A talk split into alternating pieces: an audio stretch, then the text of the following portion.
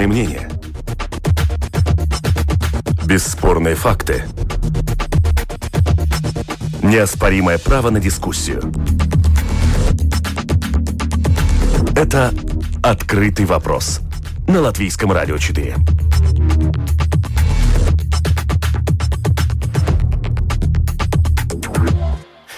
Здравствуйте, уважаемые радиослушатели. Вместе с вами в эфире Латвийского радио 4. Дискуссионная программа «Открытый вопрос». У микрофона Роман Шмелев. На календаре 1 марта. Сегодня первый весенний выпуск нашей программы.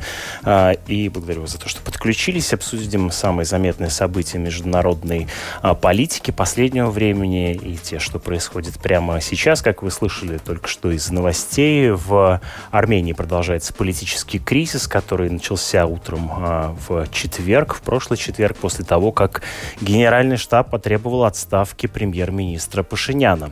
Э, премьер в ответ э, уволил главу Генштаба э, Гаспаряна и его заместителя, а также назвал заявление военных попыткой переворота. О том, что там происходит, с чего все началось и как развиваются события, об этом и поговорим в начале нашей программы и послушаем э, запись, которую мы сделали перед эфиром, готовясь к сегодняшнему выпуску. Э, продюсер сегодняшнего выпуска Анастасия Смоловская поговорила с руководителем Центра политических и экономических и стратегических исследований, политологом из Армении Бениамином Погосяном. И вот что что он нам рассказал. У нас продолжается глубокий политический кризис. Начиная с 10 ноября 2020 года, после того, как было подписано это трехстороннее заявление между президентами России, Азербайджана и премьер-министром Армении, по которым завершилась Нагорно-Карабахская война, у нас все время происходят митинги за отставку премьер-министра, которого часть общества говорит, что это премьер-министр виноват, что вот Армения потерпела поражение, и вот исход войны был таким, э, исход войны для нас был таким. Ну, еще один компонент, это, конечно, заявление Генерального штаба 25 февраля. Генеральный штаб, почти все генералы, около 40 генералов и полковников, заявили, что правительство не может действовать адекватно, что из-за стратегических ошибок во внешней политике правительства Армения Э, потерпела поражение в войне, войне, и они тоже э, выступали за отставку премьер-министра. Э, сразу после этого премьер-министр заявил, что это попытка военного переворота, и он попросил президента уволить начальника генштаба, поскольку по Конституции Армении генштаб, начальник генштаба может уволить президент по, по просьбе премьер-министра. А президент э, эту просьбу отклонил, но вчера премьер-министр еще раз сделал заявление, что нет, я требую, чтобы начальник генштаба был, был уволен. То есть по Конституции ситуация сейчас такова. Либо президент должен уже повторно подписать этот указ, либо в течение трех дней, то есть до 4 марта, президент может обратиться в Конституционный суд, чтобы Конституционный суд дал свое решение, насколько конституционно желание премьер-министра уволить начальника генерального штаба.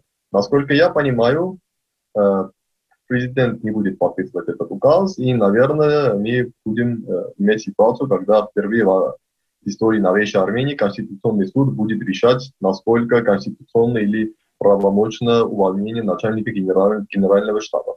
Плюс, э, начиная с 25 февраля, оппозиция у нас организует почти беспрерывные митинги. Они закрыли один из главных улиц Еревана, это проспект Баграмяна, у них палатки напротив здания э, парламента. Плюс сегодня должны быть э, организованы две митинги. Первый митинг в 6 часов вечера э, напротив здания парламента. Это митинг оппозиции, а премьер-министр э, созвал своих сторонников в 6.30 на площади республики. Это уже напротив здания правительства. Хотя сегодня с утра в Армении снег, так что не знаю, насколько погода может помешать планам организовать эти две почти параллельные митинги. И еще все-таки сегодня 1 марта, а 1 марта в Армении, вы должны понимать, что 21 марта 2008 года, э, после президентских выборов в феврале 2008 у нас были столкновения, и 10 человек погибло. Так что сегодня есть э, символический день, И тогда нынешний премьер-министр Никол Пашинян тогда был один из э, ярых э, сторонников оппозиции во время вот этих событий 2008 года, опять 1 марта. Так что посмотрим. Плюс сегодня, где-то около часа назад, премьер-министр созвал заседание Совета Безопасности, но начальник генерального штаба отказался в нем участвовать. Так что мы имели вот заседание Совета безопасности без участия начальника генерального штаба. А как вы можете оценить на сегодняшний день вообще действия Никола Пашиняна с учетом того, как вы уже упомянули, что он был когда-то таким ярым представителем оппозиции, и бархатная революция проходила. Сейчас он свой путь выбрал и четко по нему идет. Что вы по поводу вот его действий можете сказать, его реакции? Ну, насколько я понимаю, Пашинян четко понимает, что сейчас у него комфортное большинство в парламенте, даже после поражения Армении только 5 депутатов вышли из фракции «Мой шаг». Сейчас в Армении 132 депутата, из них 83 – это депутаты фракции «Мой шаг». То есть у Пашиняна комфортное большинство в парламенте. И он четко понимает, что даже если его партия «Гражданский договор» наберет э, самое большое количество голосов во время этих внеочередных парламентских выборов, выборов, о которых многие говорят, то он понимает, что у него уже комфортного большинства не будет. Даже возможно, что у него не будет и большинства. Эм, я думаю, что в новом парламенте, если состав парламента будет опять таким, то есть 132 депутатов, то у Никола Пашиняна могут быть где-то максимум 50-55 депутатов. То есть даже у него не будет простого большинства, и он должен будет начать переговоры с другими партиями, чтобы уже стать лидером коалиционного правительства. Но он понимает, что может быть такая ситуация, что все остальные партии могут а, объединиться против него, и тогда может быть коалиционное правительство уже во главе с оппозиционным лидером. И тогда, хотя у него будет самая большая фракция в парламенте, но эта фракция будет оппозиционной. А поскольку сейчас очень много вопросов к государству, государственным органам и лично к премьер-министру по поводу его действий и бездействий, то во время и после войны многие полагают, что если Пашинян не будет э, во власти, то против него может даже возбудиться, возбуждаться уголовное дело. Так что Пашинян понимает, что если он сейчас э, подаст в отставку и будут э, неочередные парламентские выборы, даже если его партия выиграет, то есть шансы, что он потеряет власть и он уже не будет премьер-министром. И понятно, что э, он понимает, что также есть вероятность возбуждения против него уголовного дела. Так что я думаю, что главная причина, почему он отказывается подать в отставку и организовать внеочередные парламентские выборы, это его боязнь, что это все может а, вернуться для него лично очень плачевно, так скажем. Вы упомянули про символическую дату сегодня, и, в общем-то, находясь в Армении, по вашим ощущениям, могут ли эти протесты и вообще эта ситуация как-то обостриться, или все-таки она будет такими мирными протестами, да, палатками, да, людьми на улице, но все-таки без жертв и насилия на улице? Думаю, все зависит, как э, будут развиваться, как будет развиваться ситуация с генеральным штабом. Поскольку, как я сказал, э, президент должен или э, подписать указ об увольнении начальника генерального штаба, или обращаться в Конституционный суд. То есть до 14 марта у нас будет или решение, что да, увольнение начальника генерального штаба конституционно, или нет, что это не конституционно. Но я не исключаю, что даже если Конституционный суд будет принимать решение, что увольнение начальника генштаба это конституционно, то ни оппозиция, ни генеральный штаб могут просто не подчиниться и сказать, что Конституционный суд находится под политическим влиянием премьер-министра. Вот тогда э, ситуация может быть обостриться, потому что тогда Пашинян может назначить, например, другого начальника генерального штаба, сказать, что э, предыдущий начальник, он э, как бы законно отправлен в отставку, но генерали могут отказаться просто э, выполнить этот указ. И тогда уже трудно сказать, как будет развиваться ситуация. Что по поводу реакции мировой общественности вы можете сказать? Какое-то время назад, когда была война, много об этом говорили много высказывались и в Европейском Союзе, и тогдашний президент Америки Дональд Трамп. Ну, пока что так скажем. Мы здесь в Армении четко понимаем, что все-таки Армения это не центр мира, есть э, более, так, э, более важные проблемы для мировой политики. Это и э, сделка по этим, э, сделка по Ирану, я не знаю, ситуация в Ближнем Востоке, российско-американские отношения, у нас тут даже есть в Мьянме, так что мы понимаем, что Армения не центр мира, и мы понимаем, что не все вот, э, глобальные игроки должны все время думать, что происходит в этой маленькой стране. Но э, у нас все-таки есть, э, есть реакция Европейского Союза, там посольство Европейского Союза сделало заявление, что недопустимо вовлечение военных в политические дела. То же самое у нас было заявление посольства США, что вот, да, ситуация должна быть разрешена только законными путями, и что военные не должны быть частью политики. И плюс были звонки между министрами иностранных дел и обороны Армении и России, а также Никол Пашинян разговаривал с президентом Путиным. Это тот же вечер, когда утром генеральный штаб делал заявление про его а, отставку. Так что можно сказать, что более активно сейчас вовлечена Россия. И еще было то, что интересно, что и министр иностранных дел Турции, и э, пресс-секретарь турецкого президента, они тоже сделали заявление, что мы против попытки государственного государственного переворота, что немножко странно, учитывая вот весь э, комплекс э, нерешенных проблем между Арменией и Турцией. Так что можно сказать, что самым активным образом пока еще откликнули только два государства – Россия и Турция. Продюсер сегодняшнего выпуска программы «Открытый вопрос» Анастасия Смоловская поговорила с политологом Беньямином Погосяном. А вместе с нами на связи политолог Карлис Даукшц. Здравствуйте. Добрый день. И мой коллега, международный обозреватель латвийского радио Эдуард Слынинш. Здравствуйте. Добрый день. Э, господин э, Даукш, господин Лыниниш, я хотел бы наш разговор об Армении построить от некоторых причин к последствиям. В чем э, вы видите основные точки столкновения? Почему сейчас этот кризис, политический кризис, который длится с осени, фактически с военных событий в Карабахе, подписание трехстороннего соглашения разрешился сейчас или продолжает вот сейчас приобретать такую острую фазу? Господин Даукш, в чем вы видите точки столкновения на данный момент?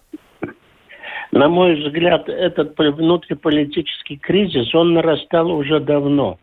И, во-первых, он нарастал после того, как все-таки изменилось и пришел к власти сам Пашинян, потому что стар, э, то есть я условно говорю, бывшие руководители Сарксян и Качарян, они все-таки обладают каким-то большим влиянием еще среди большой части истеблишмента э, в Армении. Поэтому идет столкновение, до сих пор оно как бы продолжается подспудно, но идет столкновение бывшего, бывшей вот этой власти, которая очень тесно была связана с экономическими интересами России и так далее, и новым демократически настроенным Пашиняна Э, крылом Пашиняна, который не смог в годы вот этой, не в годы, а даже в дни вот этой Карабахской войны э, создать э, такую ситуацию, чтобы она не была настолько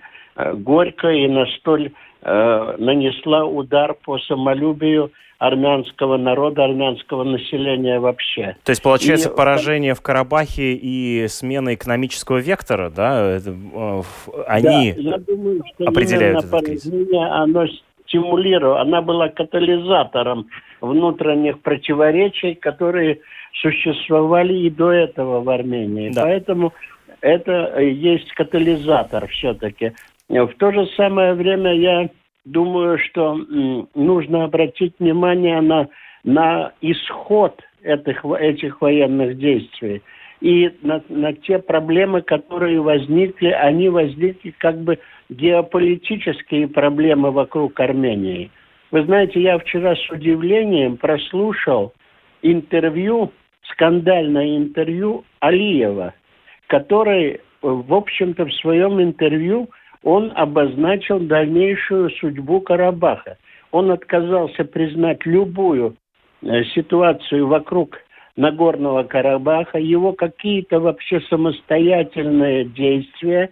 И Нагорный Карабах он даже связал с действиями русских, российских миротворцев, которые, мол, привозят граждан, которые не являются гражданами Азербайджана, на территорию уже Азербайджана.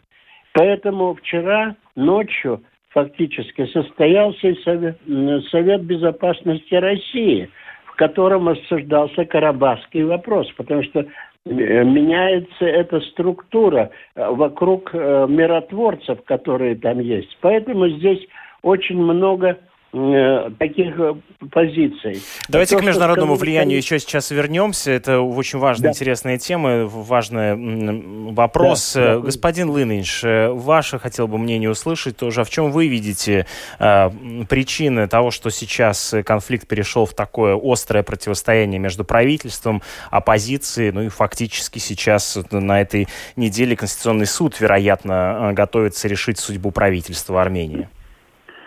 Нет, ну совершенно ясно, что после, э, после военных действий э, вокруг Карабаха и действительно поражения Армении э, в этой короткой войне напряженность, внутренняя напряженность, которая совершенно логична в такой ситуации, когда страна таким образом проигрывает войну, ну, всегда общество ищет кого-то, э, кого назвать, так сказать, э, виновным. Ищет в некотором смысле, наверное, можно сказать, э, козла отпущения. Э, и э, напряжение в этом смысле, конечно, между, э, между гражданской э, властью и военными. Ну, то есть кто больше несет ответственности. Хотя, конечно, понятно, что ни администрация премьер-министра Пашиньяна могла в этой ситуации как-то радикально изменить расстановку сил. Э, когда одна из сторон, а именно Азербайджан, имел ну, настолько э, подавляющее военное преимущество, мы видели, что, ну, можно даже сказать, что Азербайджан воевал э, в Карабахе оружием 21 века, когда в то время как у Армении это вооружение прошлого века. Э, то есть танки расстреливали из дронов. Ну, э, и это следствие того, что Азербайджан, богатая нефтью страна, смогла вкладывать в свои, свой военный бюджет в шесть раз больше, чем Армения. И в этом, конечно, не виноват Пашиньян. Э, ну, ни одно правительство не может э, выдавить из страны больше, чем, чем страна может на эти расходы дать. Э, соответственно, э, я думаю, был только вопрос, когда эта искра э, проскочит и э, подожжет, э, так сказать, Э, эту порох, То есть, пороховую э, бочку. Поражение в Карабахе тяжело переживается армянским народом. И вот сейчас э, оно вылилось в такое противостояние, в такую горячую фазу. В общем, народ выходил на улицы на протяжении всего этого времени, с середины осени, но сейчас это привело, приводит к возможной отставке правительства. Ну хорошо, помимо вот этого тяжелого поражения в Карабахе, действительно одна из точек Э, столкновения звучат упреки, обвинения в том, что без, в бездействии или недостаточном активном э, участии военных э, в этом столкновении кто виноват? Правительство в главе с Пашиняном, либо сами военные и главштаб. Но э, к чему это может привести? Что изменит смена правительства в данном случае, господин Даукс? И, возможно, я бы вдогонку хотел вас попросить еще и, если возможно, охарактеризовать э, оппозиционных э, лидеров. Вот э, оппозиция договорилась о том, что э, такой точкой сборки будет э, единый лидер Вазген Манукян. Что это за человек? Можете ли вы охарактеризовать? И, в общем-то, главный вопрос, что изменится, если Пашинян уйдет, правительство поменяется? Вы знаете, на мой взгляд, так быстро все-таки не разрешится этот внутренний кризис. Господин Манукян – это герой э, Армении, он участник боевых действий, но у него есть один абсолютно естественный, но если не недостаток, то, по крайней мере, он достаточно старый человек, то есть ему, у него 75 лет.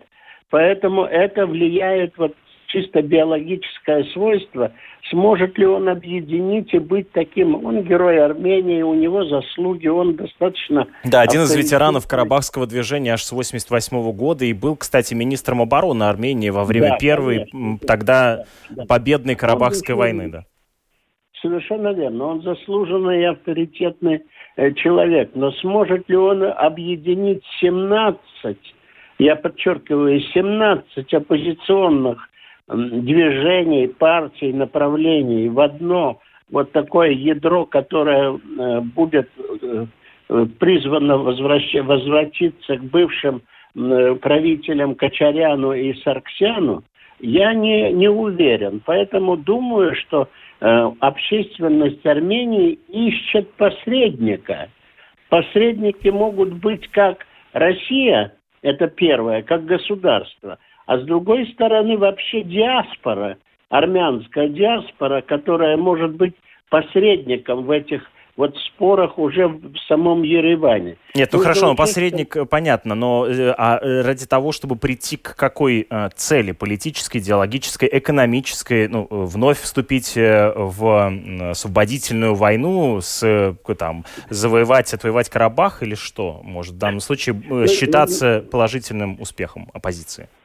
Вы знаете, воинственные, вои, воинственные и патриотические лозунги, они всегда привлекательны, они всегда консолидируют какую-то часть общества, но насколько они реальны? Э, и правильно здесь коллега упомянул о турецких, э, турецких заявлениях о том, что они не, не хотят каких-то изменений в Армении и призывают к мирному урегулированию. Это Турция – у которой есть свои интересы. Поэтому здесь э, очень нестабильная ситуация. И думаю, что самое главное это э, в том, что Армения становится, хотя, хотя ваш собеседник из Армении говорил, что это маленькая слишком, но она находится в стратегически очень уязвимом, э, уязвимом пятачке земного шара, и она является таким достаточно болезненным пунктом здесь. Как э, население отреагирует на продолжение, призывы продолжить и, и взяться за освобождение Карабаха, я думаю, что это тупиковый путь на данном этапе. Он не может быть объединяющим элементом, хотя эмоционально понять можно. Это, это э, реваншистское такое настроение, которое присутствует, героическое. Но давайте не забудем, что когда была эта война, то добровольцев было слишком мало. Самих во- э, солдат было слишком мало. Они не так добровольно рвались на фронт. Угу. И это такой показатель не очень хороший, который ну, создает какие-то сомнения вообще. Понятно, в возможном, да, положительном исходе и там а, установлении э, армянского влияния на Кара Карабахской территории. Э, господин Лынинш, э, вам хотел тот же, в общем, вопрос задать. Какие политические, в общем, идеи соревнуются сейчас на улицах Еревана, в Армении? Какие образы между собой соперничают? Ну, вот уйдет правительство во главе с Пашиняном. А что изменится? Ну, совершенно ясно, что ту э, катализирующую ситуацию, ситуацию э, внешнеполитическую и военную э, ситуацию Армении изменить ничто на данный, на данный момент, на момент не может. И вообще это, конечно, такой очень трудно решаемый международный конфликт, в котором Армения до сих пор полагалась на военную составляющую – которая оказалась э, э, недостаточной. Как известно, э, с точки зрения международного права, Нагорный Карабах является частью Азербайджана. Это тоже не на пользу Армении. Но что касается внутриполитической ситуации, ну, кажется, что и в обществе Э, в Армении, э, эта ситуация такая, ну, патовая в некотором смысле. То есть и общество разделено э, между теми, кто кто поддерживают премьер-министра Пашиньяна. И, как известно, Пашиньян, он долго был лидером оппозиции, об этом мы уже говорили, и пришел к власти на, тоже на волне протеста.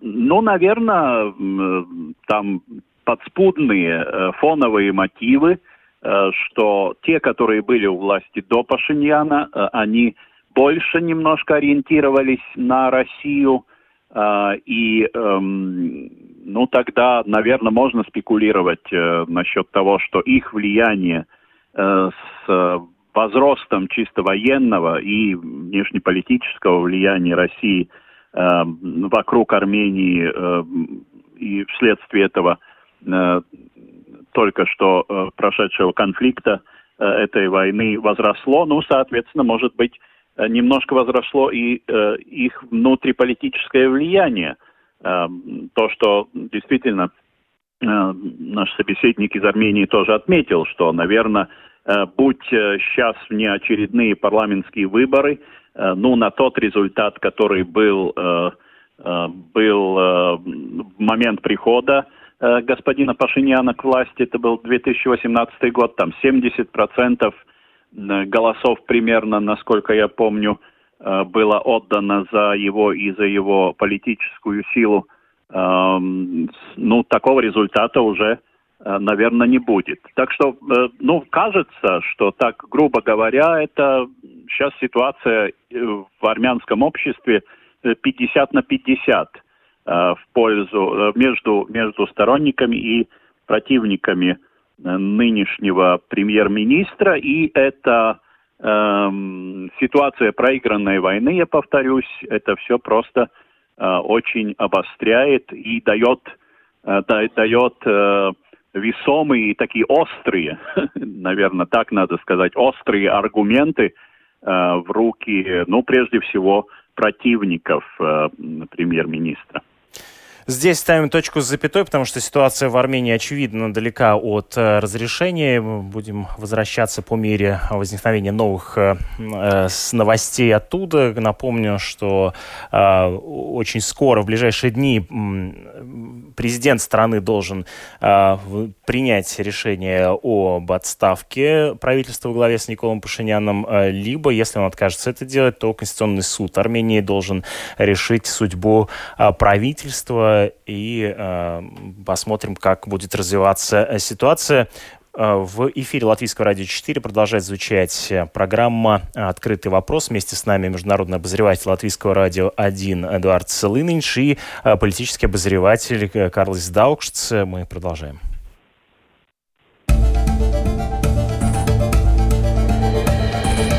Это «Открытый вопрос» на Латвийском радио 4. Продолжаем обсуждать международную политику. Несколько зачитаю э, заголовков. Белый дом заявил о возможности новых санкций против России.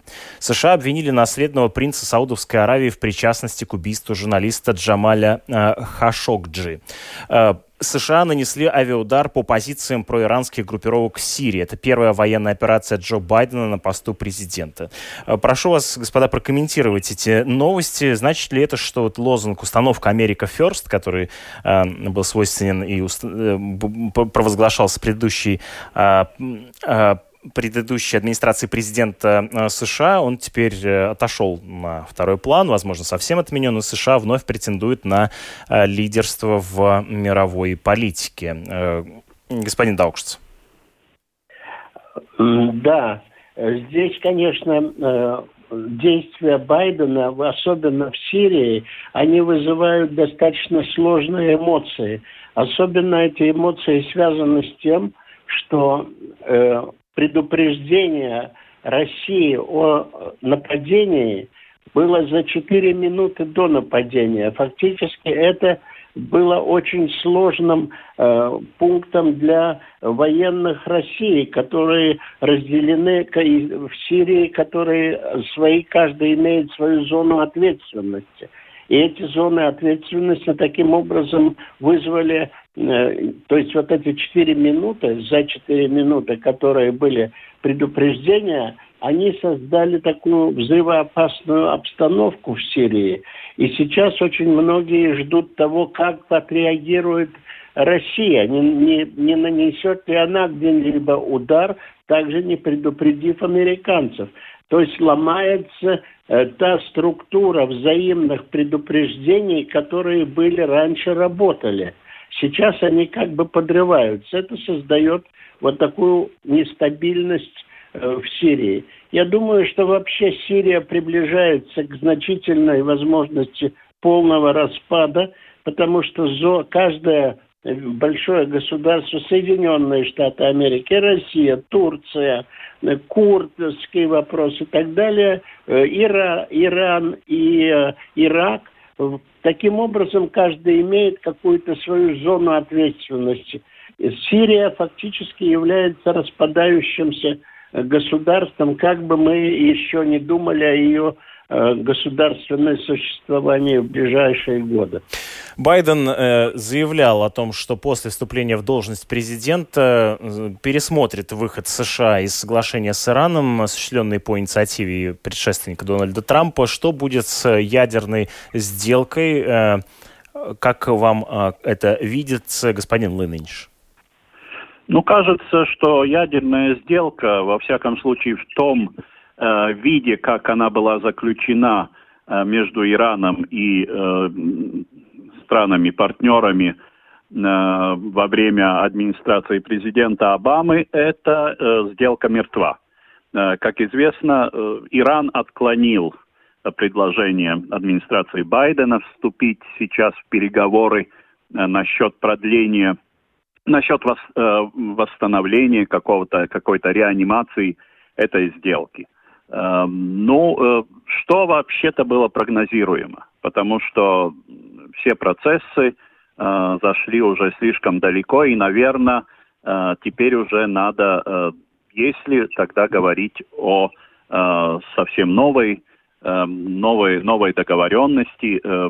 Ну и на этом фоне, конечно, рассматривается и этот ракетный удар – сил США, который был нанесен э, как раз по группировке, связанной с Ираном. Кстати, тут, да, этот конкретный пункт находится на территории Сирии, вблизи с границей Ирака, но группировка в основном поддерживаемая Ираном, действующая на территории Ирака прежде всего – Э, и э, этот удар был ответом на очередные обстрелы эм, международных сил, э, в том числе вооруженных сил США, которые находятся в Ираке. И насчет чего тоже имеются некоторые спекуляции, что, возможно, был выбран пункт на территории Сирии, чтобы Э, это было менее ощутимо и менее э, этот э, шаг меньше влиял на внутриполитическую ситуацию Ирака.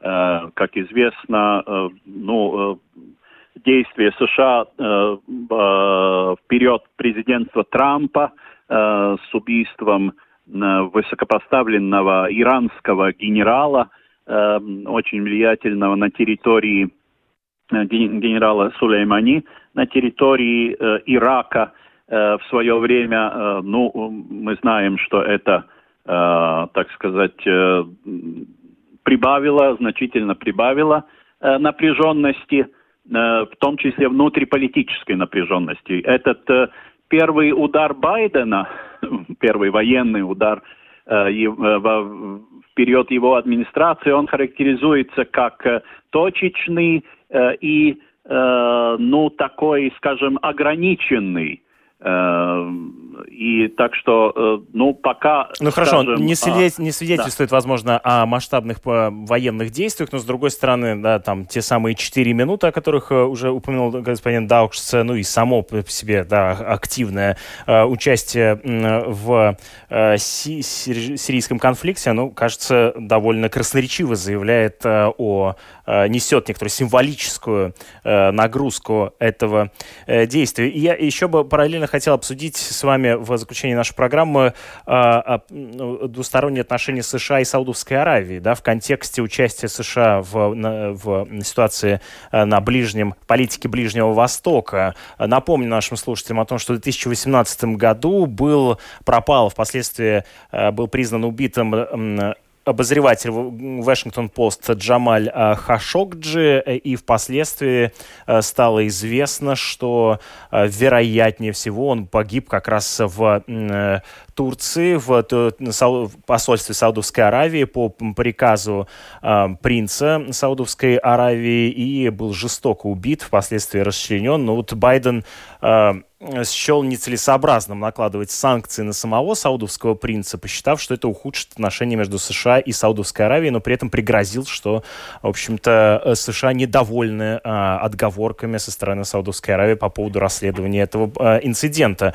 А, что это вообще значит? Тут э, есть э, неопровержимые доказательства, что э, убили журналиста, причем жестоко в, в, в, посольстве Саудовской Аравии. При этом вот санкции в отношении конкретных лиц не вводятся. А как это понимать, господин Даукшс? Как бы вы вот эти заявления со стороны ну, администрации Байдена что, оценили? Э, администрация Байдена меняет свой подход в каких-то позициях на Ближнем Востоке. И так как уже был фактически весь этот процесс и весь этот, э, вся ситуация несколько была так принижена, приглушена, она сейчас стала как бы одним из э, таких также возможных таких действий, чтобы ограничить и Саудовскую Аравию. Потому что после вот этих всех заявлений о возобновлении, там сообщений разведки о том, что он принц отдавал приказ о ликвидации, сразу же последовало следующее действие Соединенных Штатов Америки. Они отказываются поставлять или прекращают, или будут прекращать поставлять наступательное оружие Саудовской Аравии, которое находится в каких-то конфликтах, а лишь э, оборонительное оружие. Что это значит? Каким образом? И как это будет действовать? И как это повлияет на те заключенные договоренности, которые были между Саудовской Аравией и Израилем, это идет такая очень сложная, большая игра, где Соединенные Штаты Америки должны еще выработать свою политику. Она находится, э, по-моему, это такое таустейшн, ну такое э, как бы э, как бы прощупывание возможных вариантов, возможных действий э, в этом арабском мире. Э, господин Лыминш, э, как вы видите вот эти упреки в адрес Саудовской Аравии, как их интерпретировать? При этом у США есть доказательства, что убийство было совершено, но вот как, как-то, как, какие последствия это понесло? Ну, да, действительно, можно, э, так сказать, э, тут э, вспомнить клишейную фразу «Восток – дело тонкое», и отношения с Саудовской Аравией, ну, я бы сказал, что фоном тут тот фундаментальный вопрос, что Саудовская Аравия – это до сих пор одна из самых в политическом смысле закрытых стран в мире, то есть Э, уровень демократии там э, до сих пор не соответствует никаким стандартам э, западной, западным представлениям о, о правах, о, отношении власти с гражданами и так далее. Тем не менее, это очень стабильный и очень ценный для Соединенных Штатов союзник на Ближнем Востоке. Э, и, э, ну, ситуация э, такая, ну, ну, чем, скажем так, грубо говоря, дорог был журналист Хашоджи для Критиковал власть Саудовской Аравии. Да. Что? Критиковал власть Саудовской Аравии довольно Да, он, он оппозиционер, но, кстати, по своему характеру этот человек по, по идеологической наклонности – скорее тяготел к исламскому фундаментализму, чем к западной демократии. Но он публиковался э, как эксперт, как э, знаток, конечно, э, своей страны в, в, Конгрессе США. Ну, то есть человека, который эм, работал журналистом э, в Соединенных Штатах, убили. С другой стороны, наследный принц э, Мохаммед бин Салман э, характеризуется как э, реформатор, как человек, который, ну, так во всяком случае это звучит во многих комментариях, пытается как-то немножко в пределах возможного, в пределах инерции этого общества поменять немножко скажем, э, общественный климат, там э, говорится о том, что, скажем, вот сейчас женщины имеют право садиться за руль автомобиля в Саудовской Аравии, ну и другие, скажем, какие-то послабления этого фундаменталистского, тради, очень традиционалистского общества, которые, ну, так сказать, характеризуются как отголоски э, арабской весны в этом обществе, э, которые, ну, э, вот этот сравнительно молодой и более гибкий политик наследный проводит, да. Э, Я понимаю, то есть Аравии э, невыгодно, реализовать. Да, невыгодно сейчас так что, разрывать да. отношения Саудовской Аравии с США, поэтому, скажем, да, здесь происходит произносится критика, но не э, какие-то следуют да, за этим. Потому что поэтому, санкции. ну, не стоит предполагать, что против наследного принца угу. Мохаммеда бин Салмана лично будут введены какие-то санкции, вероятно, нет. Спасибо вам большое за участие в нашей программе. Вместе с нами на связи были международный обозреватель латвийского радио Эдуард Слынинш и политолог Карлис Даукштс. Благодарю вас, уважаемые радиослушатели, за то, что были а, вместе с нами в эфире латвийского радио 4. Эту программу для вас провел Роман Шмелев, а, продюсер сегодняшнего выпуска Анастасия Смоловская, за режиссерским пультом звукорежиссер Уна Леймане. Оставайтесь вместе с нами. Впереди вас ждут новости в эфире Латвийского радио 4.